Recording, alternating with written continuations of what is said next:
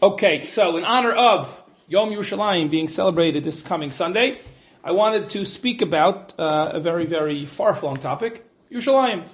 Uh, and I didn't want to discuss something particularly esoteric, although there are plenty of esoteric things and unlimited numbers of minutiae and detail about the beauty of Yerushalayim, the history and the archaeology and the Kedusha and all sorts of things, I thought we would go right to the single most basic question that we could imagine. What is so important about Yerushalayim? Why is it such a big deal? Why do we seem to be obsessed with it for so long? And I think that uh, the answer to the question uh, perhaps might be somewhat surprising, and therefore it makes it even more important than it might appear at first glance. So, as a means of introduction, I just want to point out uh, the following, both as a nod to the uh, historical connection we have to Yerushalayim, as well as just to frame the relatively recent, or at least the modern events uh, that bring us back to 1967, which incredibly is 55 years ago. So, just as a sense of historical perspective, take a look at the first source on your sheet, which is the Rambam, uh, and he says the following the Rambam, even the first three words are very important. Umesoret biyad hakol. It is a well-known tradition. Everybody knows. Mesoret biyad hakol. Everybody knows. Right? Now that itself is important. The Rambam doesn't say that about everything. Shahamakom shabanabo David ushlomo hamizbeach begor arona. Hu hamakom. In other words, this place, Yerushalayim, and of course the central focus of Yerushalayim, the Harabais, the place of the Beis Hamikdash, above, you know, where uh, we go at the Kotel, where you see those uh, domes, unfortunately, now. Everybody knows, says the Rambam, that as important as that place was because the base of Hamikdash was built there, that's not where it started. Yerushalayim was way important way before the Beis Hamikdash was born was built there. After all, everybody knows that that place is the place that Bano Ba'avram HaMezbeach, Akad Yitzchak. That's where the Akedah took place right? The famous, famous trial where Avram is told to slaughter his own son. He builds a Mizbeach on that mountain. Of course, in the end, he doesn't kill him, but this is the tenth and most dramatic of all the tests, one of these seminal moments in all of Jewish history. Uh, significant parts of Rosh Hashanah every year commemorate this event. That also took place on that exact mountain in the exact place of Yerushalayim way before, way before there was a Beis Hamikdash. And even that was relatively modern and contemporary. After all, it goes way back before that. Noach, Now the Rambam says everybody knew. I don't know. I would. I don't know if I would have known if the Rambam didn't tell me. But says the Rambam, we have a tradition that when the Ark of Noach finally came to a rest after that cataclysmic flood, when when Noach came out and wanted to thank Hashem, where was he? Exactly in that same place in Yerushalayim. And not only that, even that's relatively modern and contemporary compared to the fact that it go back even earlier. Huam is alav Kayin vehevel. Before they got into a fight uh, and one killed each other, but the children of Adam, they were already intuited. They understood that this is the place where you want to offer you know, karbonos and sacrifices and offerings to Hashem. So this goes back really, really to second generation of humanity. Could it get even earlier? Yes, it can. Because that, in fact, says the Rambam, Ubo, Hikriv Adam Harishon Karban Shenivra, right? When Adam was born, he wanted to offer a sacrifice, an offering to Hashem. And where did he do it? Also there. Presumably that's how his children knew to do it there. He did it there.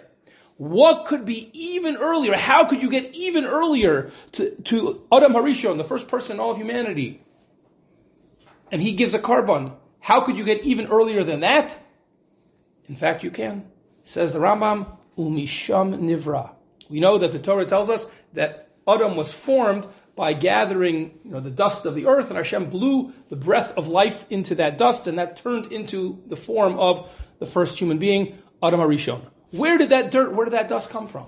Now, the truth is that there are two opinions in Chazal. Rashi brings it down on Chumash. Rashi brings down two opinions. One opinion is that God gathered uh, dust from the four corners of the earth. And there's from, a little bit from here, a little bit from China, a little bit from North America, maybe a little bit from Australia, take a little bit from Brazil, have a little fun, right? Bring it all together, south of France, can't forget that. All the places, right now we have to do Abu Dhabi, right? All the different places that we want to be, we put it all together, and that's Adam Rishon. That's one opinion. But the other opinion is the opinion that obviously the Rambam thinks is even more correct, is it wasn't a little bit from everywhere, was specifically from Yerushalayim, specifically from the Makam Mikdash, even specifically from the place of the Mizbeach. And that's the tradition, as Rashi also quotes on the Torah, that Adam Harishon was built from that place, Makam Kaparaso, from the place of Kapara, the place that would ultimately be the source of atonement, because that's where the Beis HaMikdash was, that's what people could bring karbonos to ask for forgiveness, etc., etc. Now this is an incredible, incredible Rambam. And it is highlighting for us, perhaps even more than we realized, the Jewish historical connection to Yerushalayim. So if nothing had happened in 1967, and if nothing particularly dramatic had happened in 1967, we still would have had a historic connection to Yerushalayim more so than you can, I mean, I think it's inarguable, than any other place in the entire world. And we would have felt, obviously, it's not only historical connection, but what the Rambam is obviously alluding to also is a spiritual connection. Right? This was the place that people intuited is the, we don't exactly know why yet, but this people intuited this is where you should bring sacrifices. This is where you should talk to Hashem. Again, eventually Avram decides, Hashem decides that this incredible test with Avram and Yitzchak will take place there. So number one, without any reference to the modern era, Yerushalayim obviously has incredible historic and spiritual significance to the Jewish people. But, but I think it would be beyond, beyond missing the mark if one looked at Yerushalayim now without any sense of perspective on just how we were able to reacquire and liberate and give all of us free and unfettered access to pretty much all of Yerushalayim. And that, of course, are the incredibly dramatic events of 1967, which I'm not remotely going to try to summarize now, because even though it only took place in six days, uh, it literally is the stuff of legends, which needs many, many books and many, many movies, all of which have been happening and probably still more uh, to fully appreciate the incredible, incredible story, right? But the basic point we know is that in the you know, in, in the Milchemet HaAtzmaut, in the Independence War in 1948, we lost to, to the Jordanians half of Yerushalayim. I don't know if it's exactly 50%, but we call it half, including, you know, arguably the most important parts, i.e. the old city of Yerushalayim, the Temple Mount as they call it, the Beis HaMikdash, etc., all that, all that, all that area, the Makma Mikdash, etc. And then in this incredible victory in 1967, uh, the famous uh, stories with Motta Gur and the paratroopers, right, we, we, we liberated it. Just to give a perspective, a perspective on that. Again, all of us know about it. There are even a few people in the room who may even remember it actually uh, happening. I'm not that old. I'm not referring to myself, but uh, there are some people uh, who actually remember it happening. I was, for the record, I was born during the next war. I was born during the Yom Kippur War, uh, literally during the war. A few days into the war, that's when I was born. Um, but um, but take a look at source number two. Now, source number two is takes place some years later. It's actually not about the Six Day War. It is a tshuva of Rav Moshe Feinstein discussing what we popularly refer to as the raided Entebbe. The famous, famous kidnapping of the plane and the daring, the daring, uh, what'd you say? Yeah, great. Well, that's why I picked the name. or Operation Thunderbolt. When I was a kid growing up in Camp Moshava on Wild Rose, whether when any fast day you had to spend half the time you, you know you're watching one movie, then the other movie. It had two names. You thought it was different movies. This was the same story. Operation Thunderbolt, Operation anyway. So um, this is a tshuva by Rav Moshe Feinstein about the story of somebody who was kidnapped and then he was eventually saved. Right? And he's like giving this person some religious perspective of what happened to him. Now listen to her, and I'm not in any way trying to minimize uh, the incredible story of the raid in Entebbe, but just keep in the back of your mind the rate, you know, how we would consider proportionally what happened in that one event in Entebbe to the Six Day War. But says Rav Moshe about the raid in Entebbe. Mistaber, source number two. Sheish lahachshiv zeh lenes galui.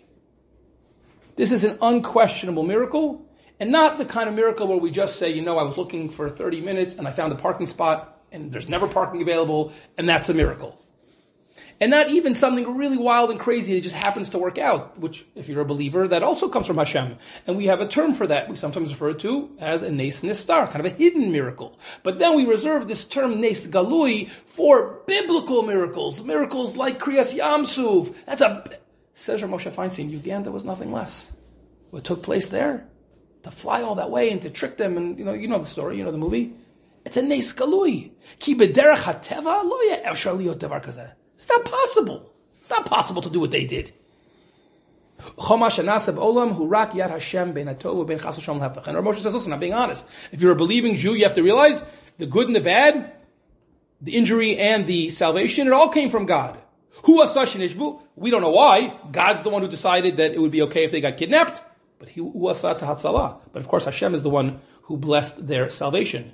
Shanasan, listen, look at these words. Unbelievable. This is Moshe Feinstein, you know, almost like a political commentator. Havdil. Shanasan ometz v'ratzon. Right? Who do you think gave, the, the, whether it's the politicians and or the soldiers, the courage and the will to go all the way there to save these people?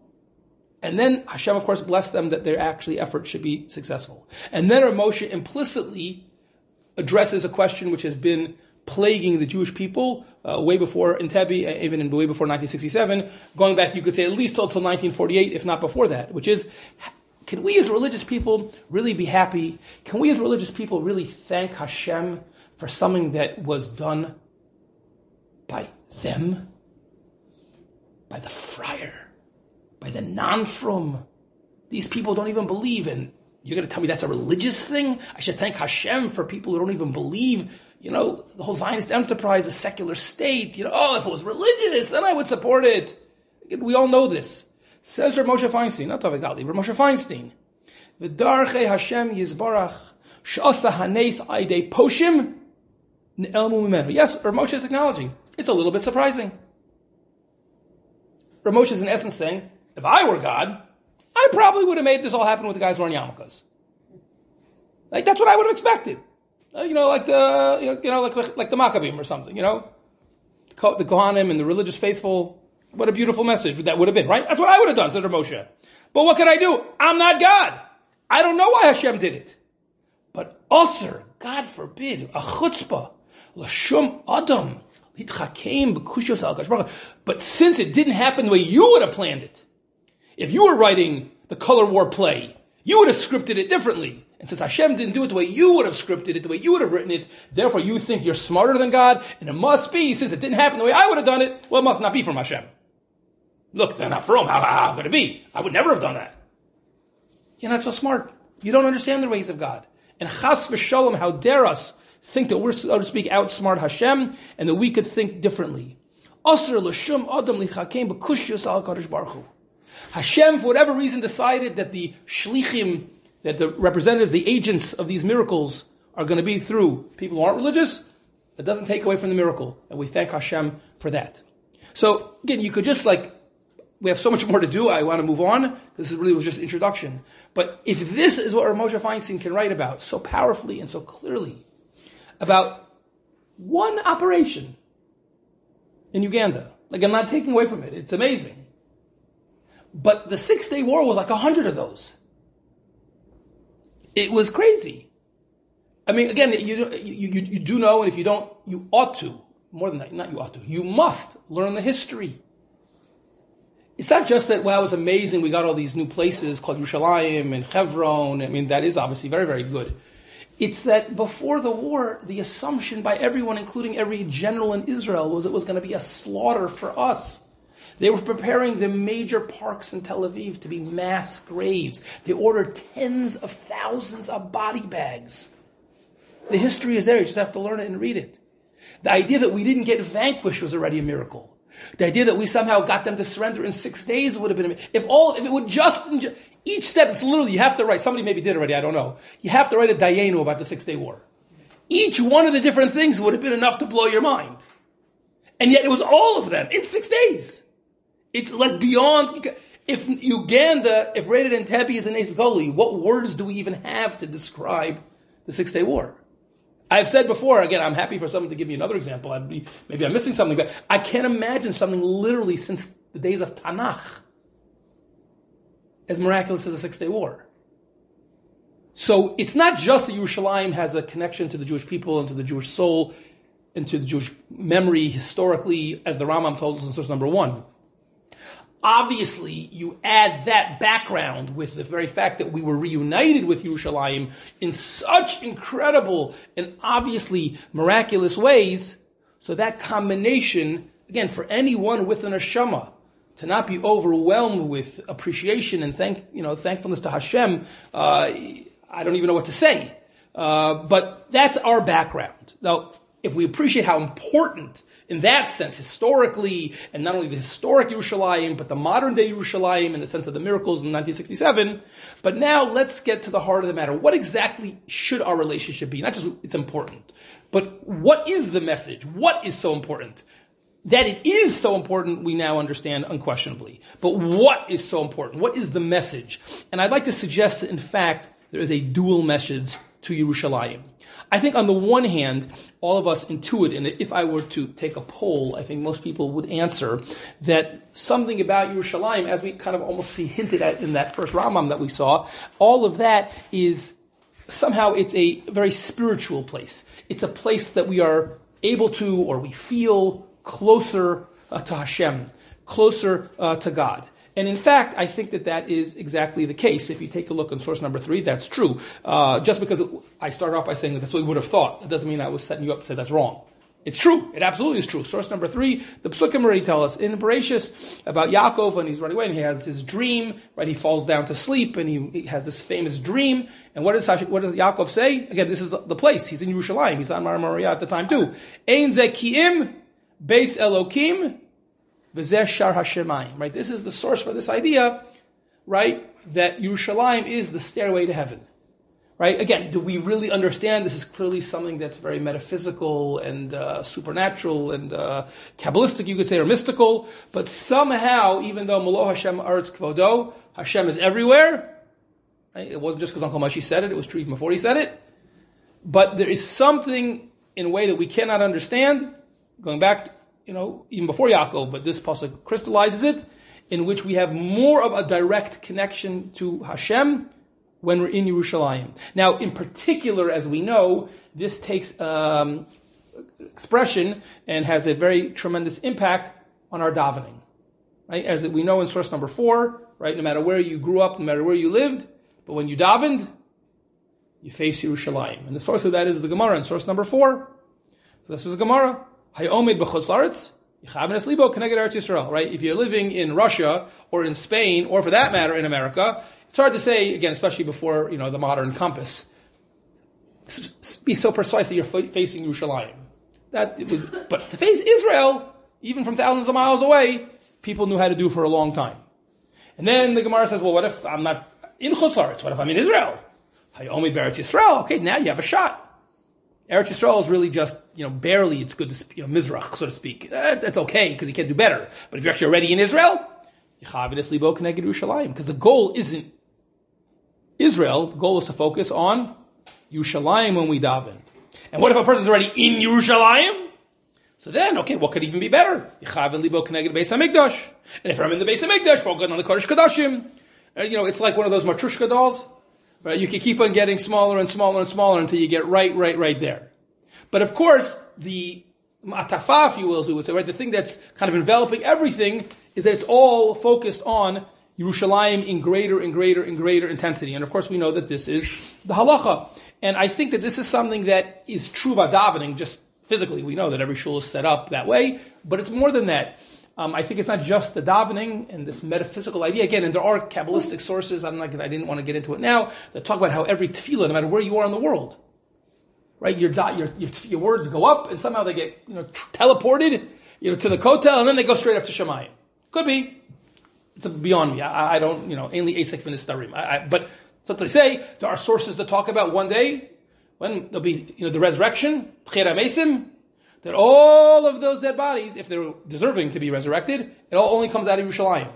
And that's where the whole idea of Dafka people wanting to be buried in Israel is, because Gemara says, well, there are tzaddikim and people who are worthy of of uh, Mesim who who lived in Russia and Spain and all sorts of places over the centuries. Says the Gemara, yeah, they're going to have to be like on this like roller coaster ride, and they're going to have to go through this like tunnel through. It's going to be very confusing. If you ever been on a roller coaster, you were nauseous.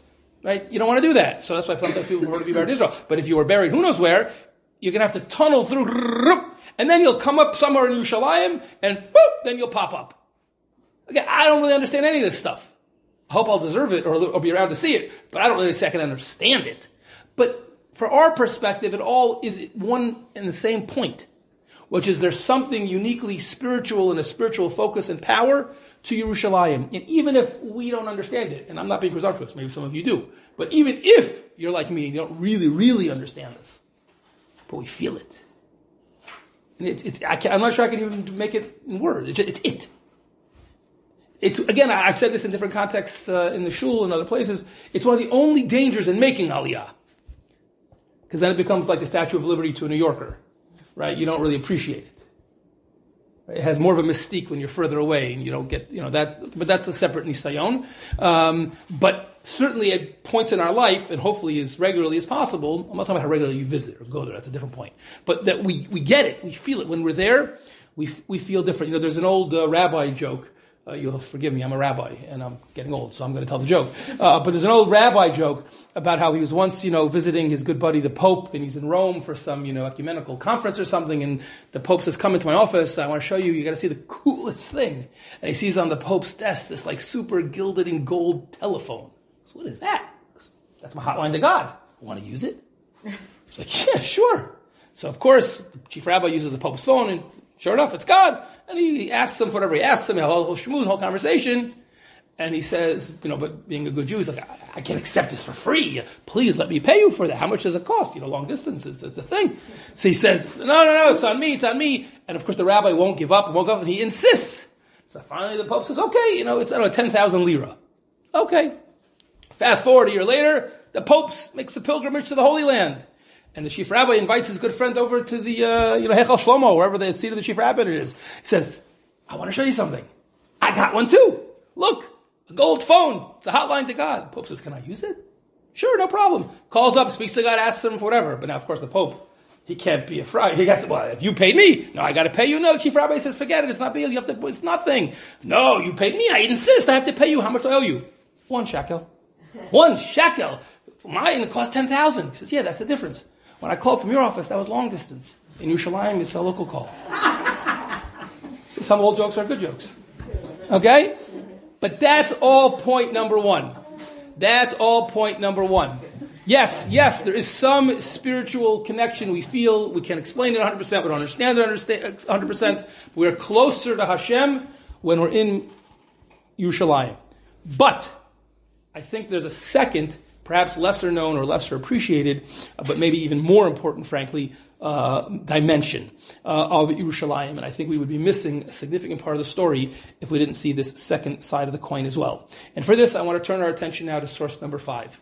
And I want to present a series of questions which I think will lead to a unified answer, which will hopefully give us that fuller appreciation of this other uh, critical dimension of Yerushalayim. Take a look, source number five. That is the Mishnah in Pirkei Avos, which tells us that back in the days of the Beis Hamikdash, there were ten different regular miracles that everyone could experience or witness. And one of the ten, and some of them are like, you know, the super duper, you know, the kind you expect when you hear the Mishnah talk about a miracle. Like, you know, the smoke of the, of the, of the, of the Mizbeach from all the karbonos, It's a big barbecue, right? It's a big, big bonfire going all, tons of smoke. It didn't matter what the wind was like, you know, the, the smoke went up straight, it didn't blow in the wind. All sorts of those kind of like, you know, kind of miracles. But then says the Mishnah, you know what one of them was? Adam Hamakom. Amazingly, says the Mishnah. It didn't matter how many people were in Yerushalayim, no one ever felt crowded. Now, maybe on a typical day, that's not such a big deal. I don't know how many people. I, I really have no idea. At different points in history, what percentage of the population were living in Yerushalayim. But one thing I do know, which is clearly what the Mishnah is underscoring, three times a year, almost everyone was in Yerushalayim, right? They had to make pilgrimage, you know, Pesach, Shavuos, and Sukkot. Everybody came, unless you had a good reason not to, but everyone came. That's millions of people in the city. It must have been overcrowded beyond belief. The pressure of the people, you know, getting an Airbnb and price gouging, and I mean, it must. Who could? You can't even imagine right, what it could have been. That's taka miracle. No one complained. Jews didn't complain. You ever see anybody at a, at a hotel? You know, they didn't get the exactly right room on the right floor with the right this. They're complaining It was a miracle that they didn't complain or that there was room? I, I, I, that's the godly version of the, of the Mishnah. Okay, but the point is, I, I presented to you and I just say the following. Number one is, eh, okay, you know, again, I, I, I embellished it a little bit. I added a, a tad bit of humor, but that's really the miracle that we're going to list this is up there. First of all, why? Like, how did that happen? I can under, again, I don't really understand how God does things, But I, in, in whatever I understand about God, if He wants to make smoke not blow, He could do that. But can He make me not complain? He can make me not feel crowded. How did that work? Again, I'm, I'm not asking exactly the same way. I'm asking the question in a lot of different ways. But just the whole thing seems like seems like we're missing something. Like, is that such an impressive thing? And how does it even work? And that's what, what's going on with that. That's, that's a, I guess you could my inartfully formulated first question. Second question. There is an old, old machlokes, an ancient debate, which has brought down two opinions in the Gemara, source number six, which, uh, in, in whose tribal land is Yerushalayim located? Now, we know where Yerushalayim is. That's not the question. And we also know that when the Jewish people entered the land with Yehoshua, they divided up the land into the 12 Shvatim. If you were in Shevet Dan, you lived there, and you were in Shevet Levi, you, well, you had like, you know, you were dispersed. Uh, you were a vagabond, me and my family. Uh, but if you're Yisachar and Naphtali and you, whatever he was. So it happens to be, we know that Yerushalayim is right on the border where Yehuda and Binyamin have their tribal lands. And the Gemara is a very old, long running debate exactly in whose portion was Yerushalayim part of Yehuda or was it part of Binyamin? And the Gemara actually here quotes the idea that in fact there are two opinions, not only about the Yerushalayim versus Binyamin, but more importantly for our purposes, one opinion says you got it all wrong completely. Tanakama Savar, Yerushalayim lonit chalka l'shvatim. No, it's like Washington D.C. It's not part of any state. It's not. It's in no man's land. And the other opinion is no, Nidchaka l'shvatim, and I will say this part was in, and then the, the, second opinion says actually you draw a line, so to speak, in between, in the middle of the Beis HaMikdash. Part of it was on the border, you know, it's like, it's like Niagara Falls. Part of it's in Canada, part of it's in America. So Lahavdil, the second opinion says no, part of Yerushalayim is in Binyamin, part of Yerushalayim is in Yehuda. But the first opinion says no, it's not in any tribe. That you draw a circle around Yerushalayim, that's no man's land. And in fact, in source number seven, we see that is actually how we paskin. The Rambam Paskins, Yushalayim, Lo Nitchalka Lishvatim. There are all sorts of halachic ramifications of that, which are not important for us now at all. But again, I ask, what's, what's this about? What kind of machloket is that? It's not like about, you know, taxation without representation and, you know, like, A, what's the debate about? And B, if it turns out that in fact we paskin, so to speak, that Yerushalayim is like Washington D.C., it's not any state, why? Why is that important? Okay, third question, which is that if you take a look at sources 8 and number 9, you ever wonder where the name Yerushalayim comes from? If you Google it in, you know, or you do a search in Tanakh, it'll take a while till you find it. Like when they, all those things the Rambam spoke about, like you know, ancient, ancient Yerushalayim, everybody knows, everyone knows that there was a place where all these important things happened, but it wasn't called Yerushalayim then. Where does the name of Yerushalayim come from? So it's actually, it was hyphenated. It was actually a combination of two words. Sources 8 and number 9. Bereshis Perak Beis, V'yikra Avraham, Shem HaMakom, Hashem Yira'eh. Or Bahar Hashem Yira'eh. Right, this is the place to see and be seen by God. Okay, that's the year part. However, in source number 9, Bereshis Yadalid, Umalki Tzedek, Melech Shalem. And the tradition is that that area called Shalem, where Malki Tzedek was the king, was also what we now call Yerushalayim. Its original name, evidently, was Shalem. At some point later, you know, uh, exactly, what is it, uh, four prakim later, Avram adduces and articulates this other dimension of Hashem Yera'eh the place that was called Shalem, now Avram says Yira'eh. You put it together, what do you have? Yeru Shalem. Yerushalayim. That's where the name Yerushalayim comes from. Really? Like what? Like, you can't just pick a name? What was so bad with Shalem? Or Yira'eh or something? Like, why combine the two? What exactly, what exactly is going on? So, in order to answer all of this, and I think give us a much more uh, important insight, really a whole new dimension to Yerushalayim that we have not seen at all until now. I want to turn our attention to a well-known idea based on a pasuk in Tehillim. It's something that probably I think there's like multiple songs to. Our kids will be singing it, probably with flags, and hopefully I, totally behaving appropriately in Yerushalayim on Sunday. Um, and that is the pasuk in Tehillim, Parak Kuf Chav Bet, source number 10. This is the famous Shir Malsa David, Samachtim Omrim Li, Beis Hashem Neilech. This is the, the parak all about Yerushalayim and Hayu Raglenu B'Sharayach Yerushalayim. Okay, now we're, you know, we got the name. Yerushalayim is already in by the time of David HaMelech. We're definitely talking about Yerushalayim. And then what does the Pasuk say at the end? Source number 10. Yerushalayim Habenuya, right? We're all waiting for that once again. The fully rebuilt Yerushalayim. Ki'ir Shechubrala Yachtav. How do you translate that? It's a very well-known phrase, but I, I, I, didn't check up like an English dictionary, an English Tanakh, but it's just not. It's not an easily translatable uh, phrase. It's certainly not literally. Like the city shechubra, presumably chubra means chibur connection. La it together. What's the it? What's being connected? Not exactly clear. Again, I don't know what the Mafarshi Apshat uh, say. I didn't look honestly, but in Chazal, there are different opinions as to what is David Hamelech getting at here in this pasuk. So one approach, which really is consistent with what we had seen previously about Yerushalayim being the spiritual epicenter of the universe, I think that's confirmed or echoed in source number 11.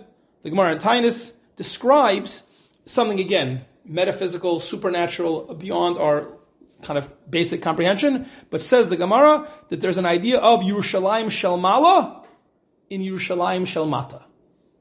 There's a Yerushalayim in this world, the earthly Yerushalayim, that's what we're talking about, that's the city of Yerushalayim. And says the Gemara, and other sources confirm in a way that, again, I can't say I really, really, really understand. But there is something up in heaven, a Yerushalayim Shalmala. A, you know, exactly how does it look? Did they get to finishing the Waldorf up there too? Because they finished it down here after all those years. Like, what exactly is happening there? I don't know. But there's a Yerushalayim Shalmala, which somehow is, so to speak, hovering over, I imagine, I assume, corresponding to Yerushalayim Shalmata. And the Gemara there says, you should just know, Hashem says, you know, as long as Yerushalayim down there is desolate, I'm not hanging out in Yerushalayim up there either. Right? I really care about this Yerushalayim down here. Okay, that's a very nice message. But how does the Gemara says, how do we even know? Who told the Gemara that there's this Yerushalayim up in heaven? Says the Gemara, that's what David HaMelech means.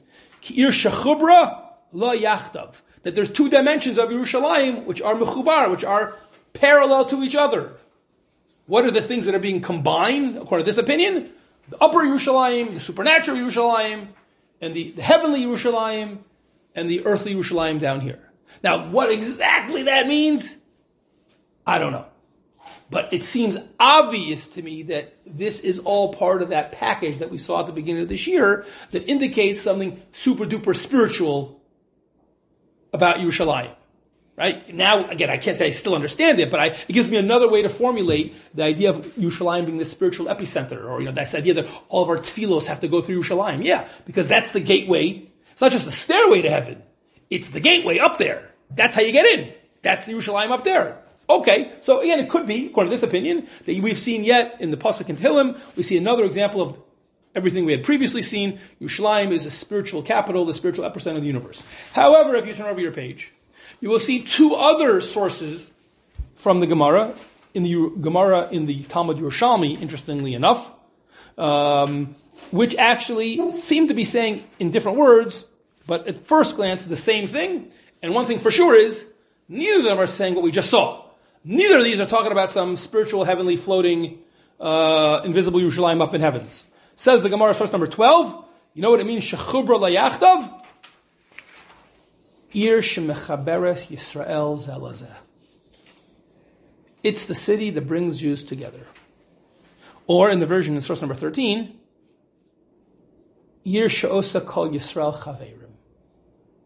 Right? Either shechubra milashon chibur, or milashon chaver. And I'm not some dikduk expert, but I assumed it's not a coincidence that the word for friend and the word for connection are basically the same word in Hebrew.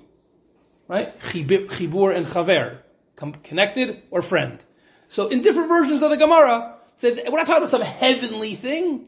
No, no, very, very people centric, human focused. We're talking about it brings people together, it makes everybody friends. Now, before I tease out what I think at this point should be becoming a little bit more obvious where I'm going with this. But I just want to point out something in source number 14, which is that a number of the Mefarshim point out that on some level, these actually are not the same thing. The way I translated it until now, uh, very balabatishly, very colloquially, they're saying the same thing.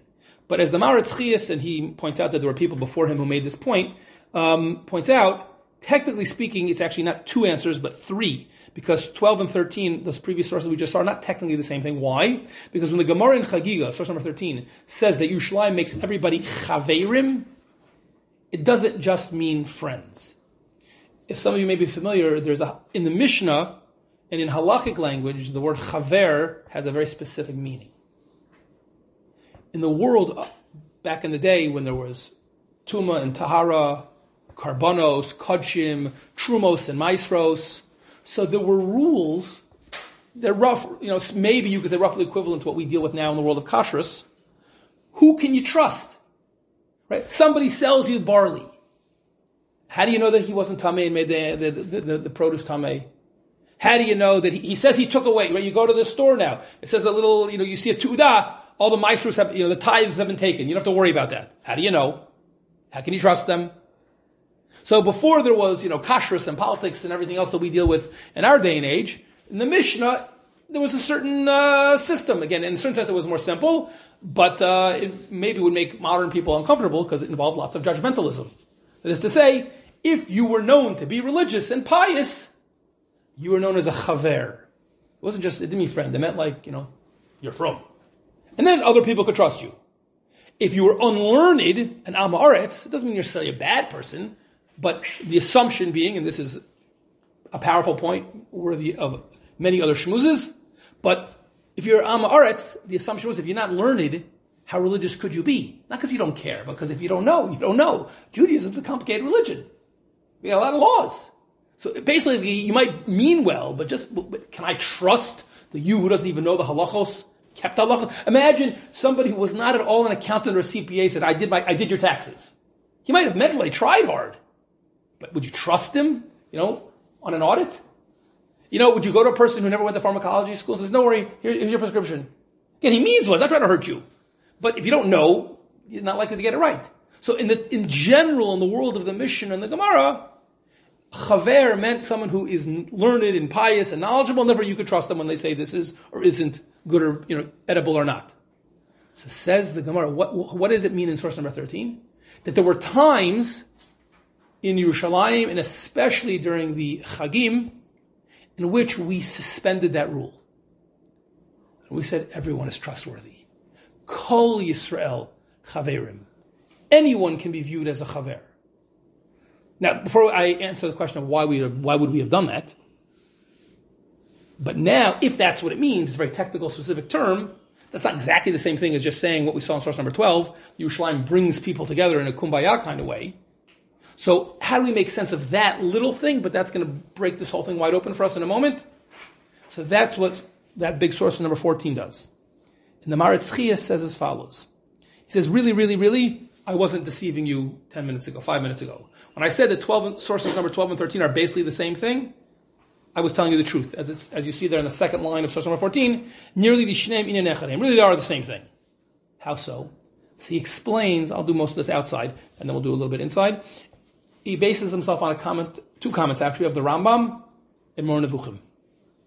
He says the Rambam explains that Yerushalayim generally, but specifically the Yom Tovim and coming to the Beis Hamikdash, is to bring people together, to unify the people, to remind them that in fact they are brothers and sisters. Now, you may, it may be true in uh, your family as well. Sometimes brothers and sisters fight, but they're brothers and sisters. So Jewish people also fight, but we forget that we're actually brothers and sisters. says that the Rambam says that was really the purpose. At least three times a year, you know, it's like everyone comes home to roost, right? Everyone spends yontif together. You're with your family, with your siblings, everyone's together for Yontif. Right? You haven't seen each other in a while. Maybe the last time you saw each other, you fought a little bit, or who knows what. You come together for Yontif, you remind each other that you are friends. It says the Maharitz Chajes, let's be honest. How much will your fellow Jew, your fellow your brother, your sister, will they really feel like they're your brother or your sister, that you really love them, if you only if you only in their house? Right? Many of us come from blended families, complicated religious families, and he's not saying, nor am I saying, therefore you have to just, for the sake of uh, getting getting along with your second cousin, eat whatever they served at the bar mitzvah. Obviously not. But on the other hand, says the Maharal let's be honest. When you, the religious brother, the religious sister, the religious cousin, say, I can't eat, that's not exactly something that fosters love and brotherly uh, and sisterly, you know, uh, connection. Now, sometimes you have hard choices in life, but let's be honest, actually, about that. So, in light of that, so he says, listen, most of the year, what can we do? The halacha is the halacha, and uh, there's, but we have to admit that it does create a little bit of a barrier. People know you won't eat at their house. That's a barrier. So three times a year, he says, we change that. Rachel, I'm going to leave the Zoom and start it over, okay? Because we're about to run out of time. So three times a year, we um, we we say, you know what? As the Gemara said, "Call Yisrael chaverim." We trust everyone. That is to say, you can eat together. And even if it's not going to their house, we're just getting together, you know, for uh, Lag BaOmer in a park. But I don't have to worry about the food that they're bringing and they're going to put on the picnic table, the food that I'm bringing that's going to be on the picnic table, and maybe my kids can eat the food that they brought, and the kids are going to eat the food that I brought. It's all fine because Kol Yisrael Chaverim. Now, why did Hashem? Why did we do all this? So let's just read the last few lines of source number fourteen. Beautiful. Ikar Siba Aliyas Regel, as I said before. What was the ultimate goal? This is an amazing statement. The main goal of Aliyah Regel. What would you have thought if I stopped right there? How would you finish the sentence? What would you have thought previously? What's the main goal of To get close to Hashem. Right? You live up in the Beit Shan and you live who knows where. Three times a year at least see the Beis Hamikdash, get close to Hashem. Again, there are plenty of sources that say that too. But that's not what he says. What's the main purpose of Aliyah Regel? To bring the Jews together achdus, to bring us together. But he says, let's be honest. If you can't eat with each other and you suspect that every person who's touching your food, maybe he's making a tame, that's not going to exactly foster achdus. And therefore said the chachamim, that was a chumrah that we told you, don't eat at someone's house. When it comes to these three regalim, these three periods of the year, we don't want that Yavoh Satan l'raked b'nehem b'yamam mekadosh malol l'rgum sinur pir levavos. We don't want chas v'sham. Now, again, could I explain it? And aren't there so many examples where my cousin is very understanding? He knows I'm the Orthodox cousin, and I explained it very respectfully. Yeah, you could, but sometimes it doesn't work out that way. First of all, sometimes we don't say things in the most artful way, and sometimes even we are the most sensitive, they're just intolerant. Right? Tolerance does go in two directions. Right? Just it's true. There's a lot of religious intolerance, but there's a lot of secular intolerance too. So it's too risky. We're basically inviting the Satan to dance on our party. We don't want to take that chance. Therefore, what the Chachamim do? Also, chaverim, excuse me, b'shasa regel. Namely, that therefore everyone's believed, don't worry about it. When this guy sells you or brings his wine or his oil, you could assume it was tithed, you could assume it's kosher, it's all good. And as a result, why do we do all this? Harashus l'chaver v'amaretz l'chol yachad lechem. They could break bread together. They could be together. Yachad. They'll be together, festive, wonderful, everyone together having meals together. And, uh, and that way, the Ava will grow. Vitchabru halavavos zelazeh. So in essence, what is sources 12 and 13 telling us? Yes, Shemechaberet Yisrael the idea that Yerushalayim brings people together, is exactly what the second Gemara said when it meant, meant when it said chaverim. Even if you look at chaverim in the technical sense, it's all the same point. Now, if you put all this, all this together, this is different than what we saw the first half of this year. The first half of this year, we were focusing on Yerushalayim as the epicenter of spirituality, the stairway to heaven, the way we get closer to Hashem, we just feel it. Our tefillos are there, there's a heavenly Yerushalayim hovering over this Yerushalayim, and that's our pathway to God, and it's, it's, it, you know, it's all that stuff, 100%. What we're seeing now is something completely different. Yerushalayim is supposed to be that place. Again, we're supposed to get along in Beit Shemesh and in the Beit Shan and in Tiberia too. But sometimes life is complicated. And one of the messages and essential tasks and purposes of Yerushalayim is to remind us that in fact we actually really are family. To remind us that we are brothers and sisters and to bring us together. Shemechaberet Yisrael zeh lazeh. That's why, now let's go back to the questions we asked.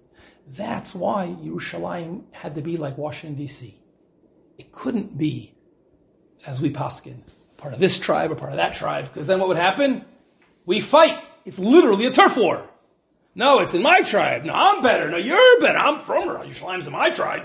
you, who are you? The answer is Yerushalayim belongs to everybody. And, and Lahavdu, by the way, if I'm not mistaken, this is exactly the reason why it was, and until as, and I hope it should continue, because uh, there's always fights about this, uh, that DC should remain not a state.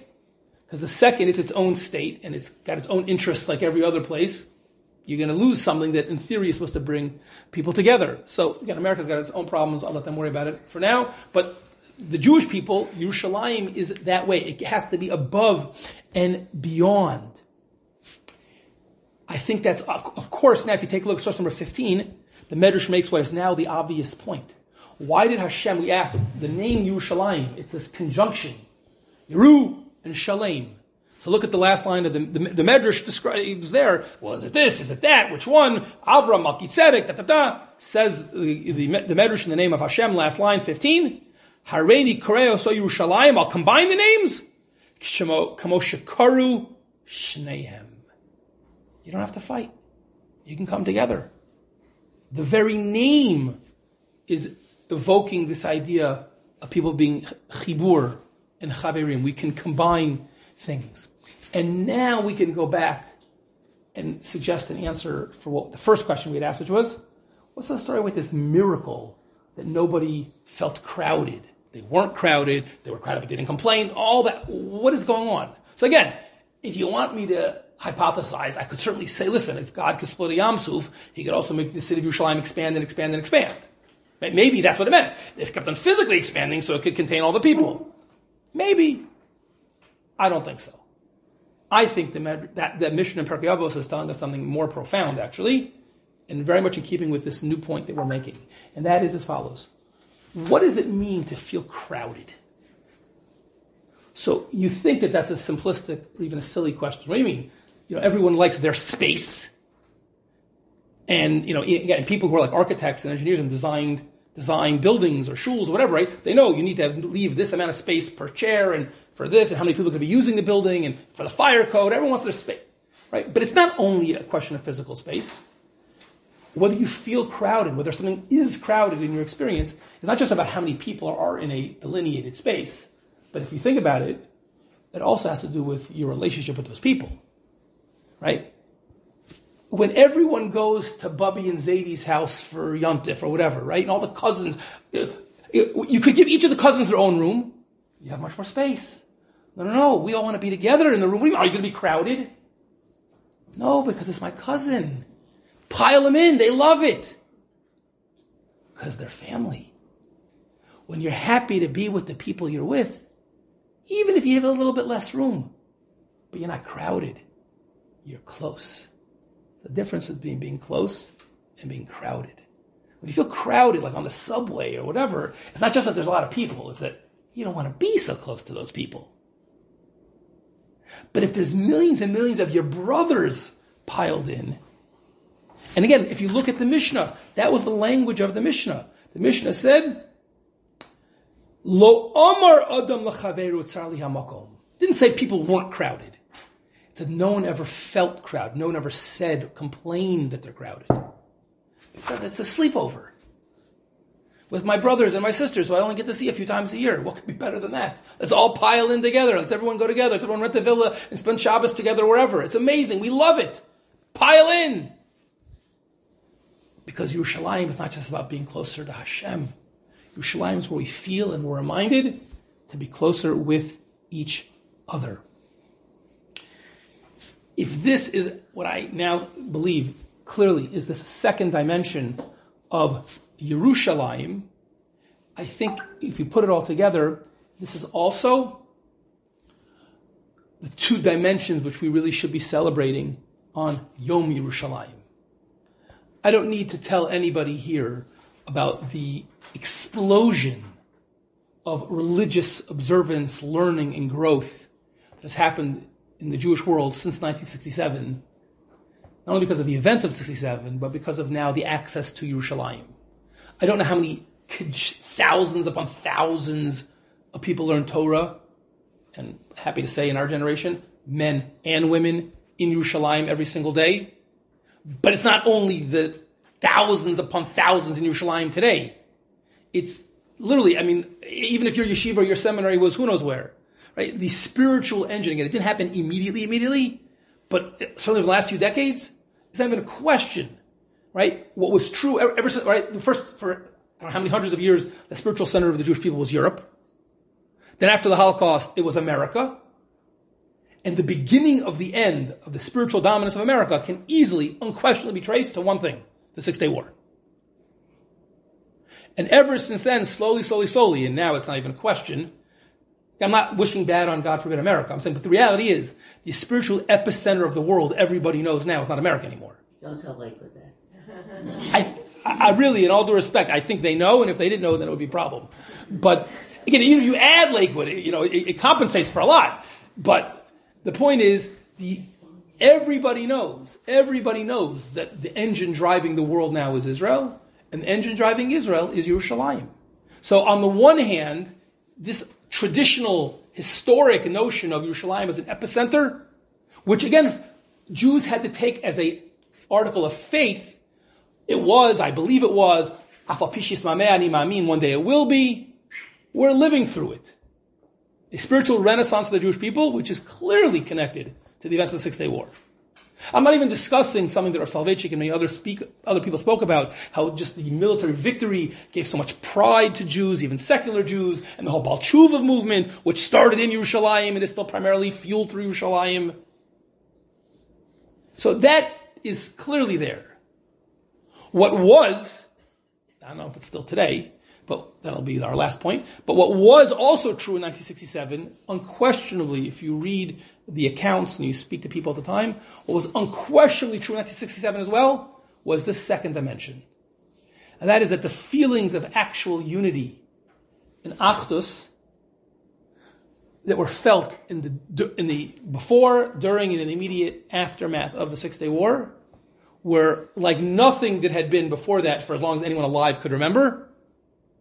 And I don't know when it sort of started dissipating, but lasted for quite a while there are so many stories. I can't even begin to tell you all, the, even the few that, that, I've read, of people, even some of the most famous rabbanim and others, describing whether it was the actual uh, paratroopers and their feelings of brotherly love to each other and to Jews who they previously a week before wouldn't have even have talked to, or people going to you know that, that first Shavuos. That was you know when hundreds of thousands of people. That was the first time that people were allowed to go to the kotel, and people without a yarmulke and people with streimlach and everyone in between hugging each other and kissing. It was like unbelievable there's a reason that people, including like the chief rabbi and people like Rav Goren, thought it's Mashiach Zeit. You know, because the, the, the Achdus was just, on, it wasn't just the, the miracles. That's one point. But there was a tremendous, tremendous Achdus. You know, there was a very famous, one of the most, most influential Rabbonim in Israeli history is Rav Neria. Zatzal. He was one of the prize students of Rav Kook. He started the whole Bnei Akiva Yeshiva movement, a major Talmud Chacham, and a major, major leader. So years uh, after, I don't know exactly what year this quote took place, uh, sometime actually, obviously after the Six Day War, but he asked the following question. To me, it would be like an imponderable. I don't know if I would have asked it, even if I would have asked it, I would never have the chutzpah to try to answer it. But he asked the following question. If Hashem, in his unknowable ways, did intend to give the Jewish people back sovereignty of Yerushalayim, the capital city, Harabayas, why do you make us wait 19 years? Why didn't we acquire, why didn't we win in 1948? Why didn't we defeat the Jordanians? What happened all of a sudden, pum, for 1967? She said, now you're ready for Yerushalayim. Now you deserve it. For 19 years, I just made the greatest miracle ever. Jewish people returned to their homeland after 2,000 years, but I'm not going to give you Yerushalayim. 19 years later, all of a sudden something changed, and all of a sudden now we deserve Yerushalayim? Yeah, I don't know, I thought to ask such a question. And if you'd ask me, I don't know. Said Rav Neria. This is very, very famous. You see this quoted in many places. Says the answer is very simple and, and, historically what he's saying is true. Whether it's theologically true, I, it's compelling, but only Hashem knows if, if he's right. But historically what he's saying is absolutely accurate.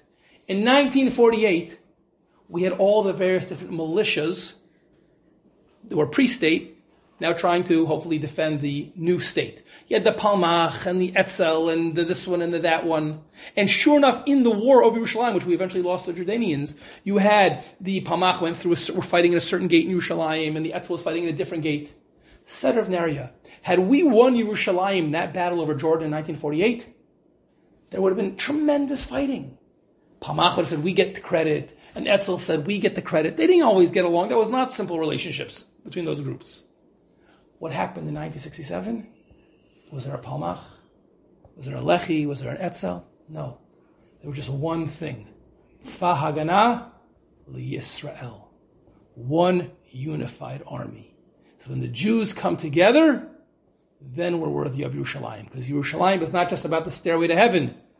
It's also the home that reminds us that we're brothers. And when we're unified, then we're deserving of Yerushalayim. And I want to conclude with the following plea, since it's a secret to no one in this room, um, that we don't always feel that nowadays.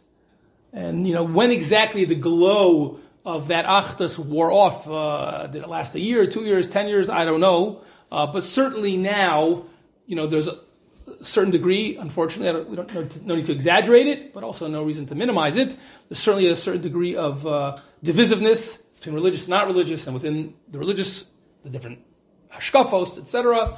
Uh, and there's literally nothing more painful in light of what we've been learning until now. There's nothing more painful than shows of machlokes and sinas in Yerushalayim. One of our first years living in Israel, we were invited to friends of ours from Ramat Shlomo made a bar mitzvah, if I remember correctly, it was a bar mitzvah uh, in Yerushalayim. And um, I remember uh, I actually got a ride, don't remember why this happened, but I got a ride back to Beit Shemesh with uh, with a different neighbor. I don't know. I don't know why I wasn't with my wife or why I wasn't driving. I don't remember the specifics. But I was actually with with I think Yaakov, my son, and we were getting a ride. And as we were driving from that area of Yerushalayim back to Beit Shemesh, we had to drive through a certain neighborhood, and there was some very very antagonistic protest that was happening. And people had blocked streets, and they were burning these drums of you know were like on fire and billowing with smoke. It was scary for at least certainly for a new Oleh you know, my, the driver was like Israeli. He's like, it's no big, eh, no big deal. Right? And basically just kind of just drove through it. We made it home fine. And then my son, Yaakov, a little kid, but you know, it's out of the mouth of babes, you know. Abba. Again, then these were from people who were unfortunately doing the troublemaking. Why are such from people burning Yerushalayim? What do you say to anybody that asks that question, let alone a child? There is no answer.